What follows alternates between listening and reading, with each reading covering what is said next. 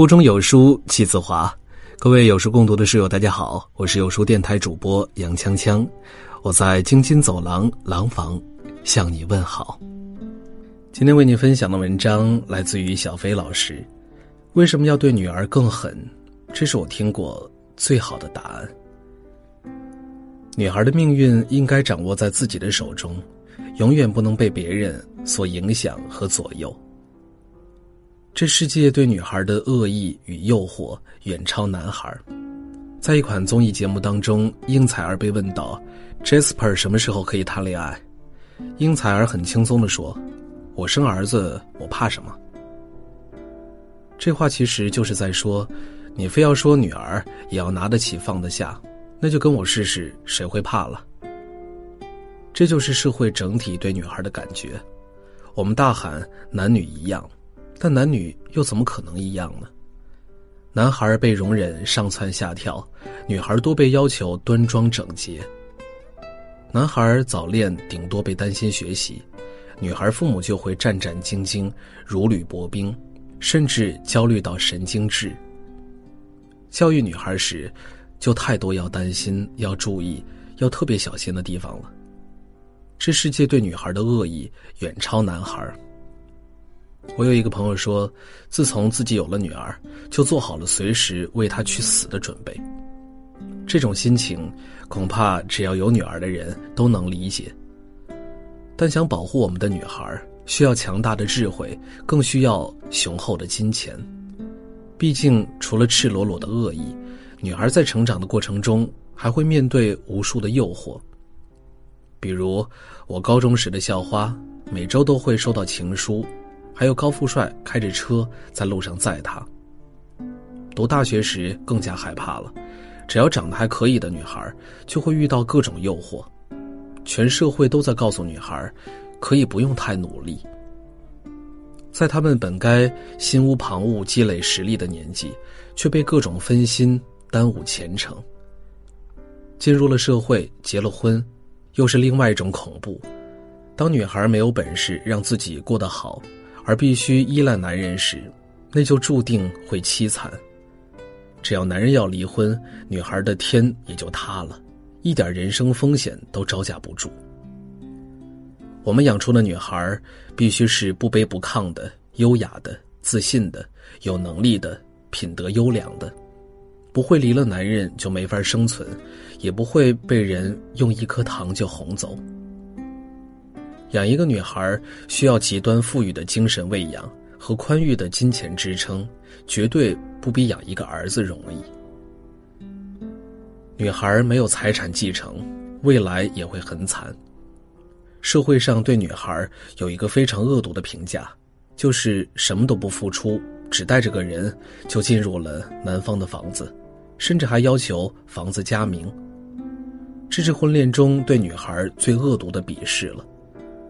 其实说实在话，多数男孩都有父母拼尽全力帮着买房，很多女孩却没有。一个年轻小姑娘要多优秀，才能靠自己在二十多岁时买房呢？所以可怜的女孩自己买不起，父母不给准备，对象嫌女孩势利，最终造成的现实是，女孩成了身后有万丈深渊的人。所以生了女孩的家庭。之所以觉得自己轻松了，是因为压力转移到了女儿身上。他们没有来自家庭的财产继承，就只能拼实力与运气了。实力强可以让自己活得好点儿，运气好才能遇到愿意把她当自家人的婆家，然后保证不被婆家防着与算计，不被离婚。可离不离婚，婆家是不是把她当自家人，愿不愿意给她生存保障，那都不是女孩能控制的。亲生父母都没给的，婆家会愿意给吗？把命运攥在别人手中，那赌的就是概率了。赌女儿有过得好的概率，也有过得不好的概率。过得好，皆大欢喜；但是如果后半生凄惨，那也是女儿自己承担。女儿这种处境，不比儿子娶不上媳妇儿好到哪儿去。我的邻居就是这样，女儿嫁人之后三年生了两个孩子，公婆身体不好，家里穷，请不起保姆，只能把工作辞了。结果丈夫在二宝三个月的时候出轨，她要离婚，婆家只留下儿子，把还在襁褓中的女儿给了邻居家。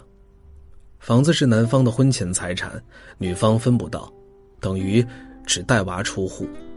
男方会付抚养费，但却是最低标准的。还经常欠付。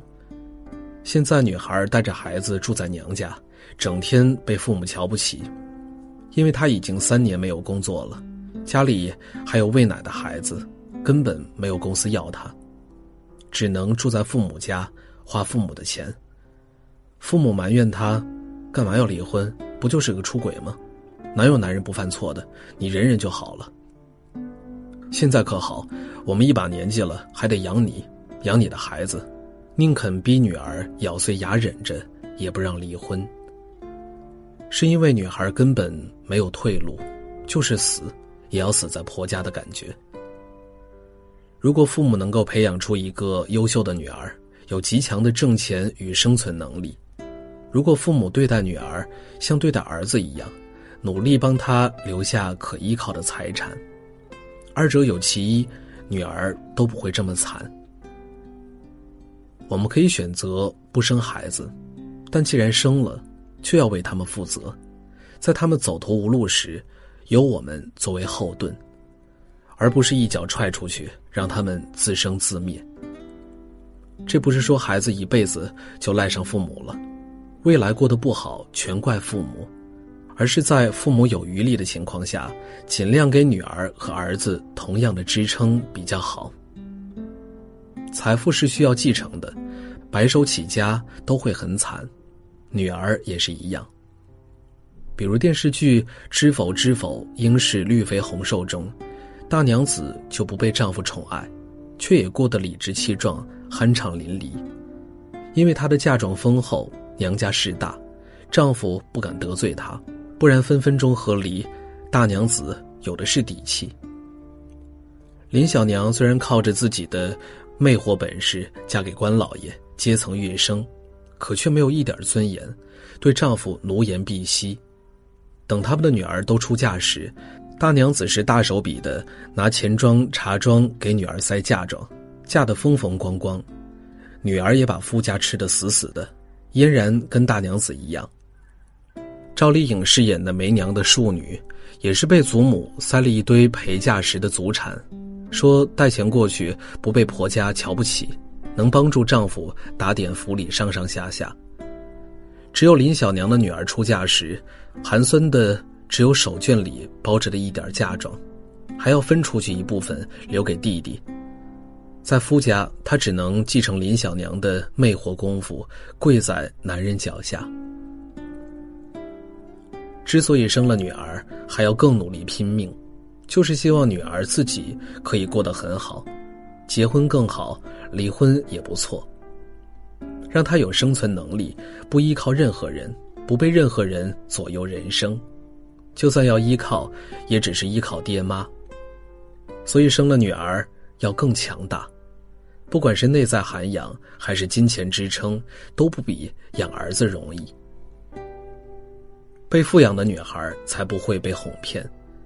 别人能给的，爸爸都努力给你，所以不要无故收别人的东西。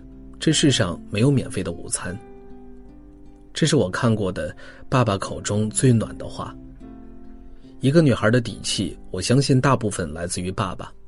如果被爸爸宠爱、尊重，那么女孩就不会因为别的臭小子的一点小关心就感动得一塌糊涂，也无法忍受不尊重女性的人。如果女儿看到爸爸是怎么爱妈妈的，那么她将不会对好的亲密关系一无所知，而一次次陷入乱七八糟的漩涡。如果女儿从没有匮乏感，那么她将不会被物质砸晕，做出不该有的行动。如果女孩从小被教育自己挣钱买的糖吃起来最甜，那么她将永远不会说出“都怪你没本事，让我嫁给你受苦”这种。悲哀可怜的话。女孩的命运应该掌握在自己的手中，永远不能被别人所影响和左右，这样才能活得自由、舒服而有价值。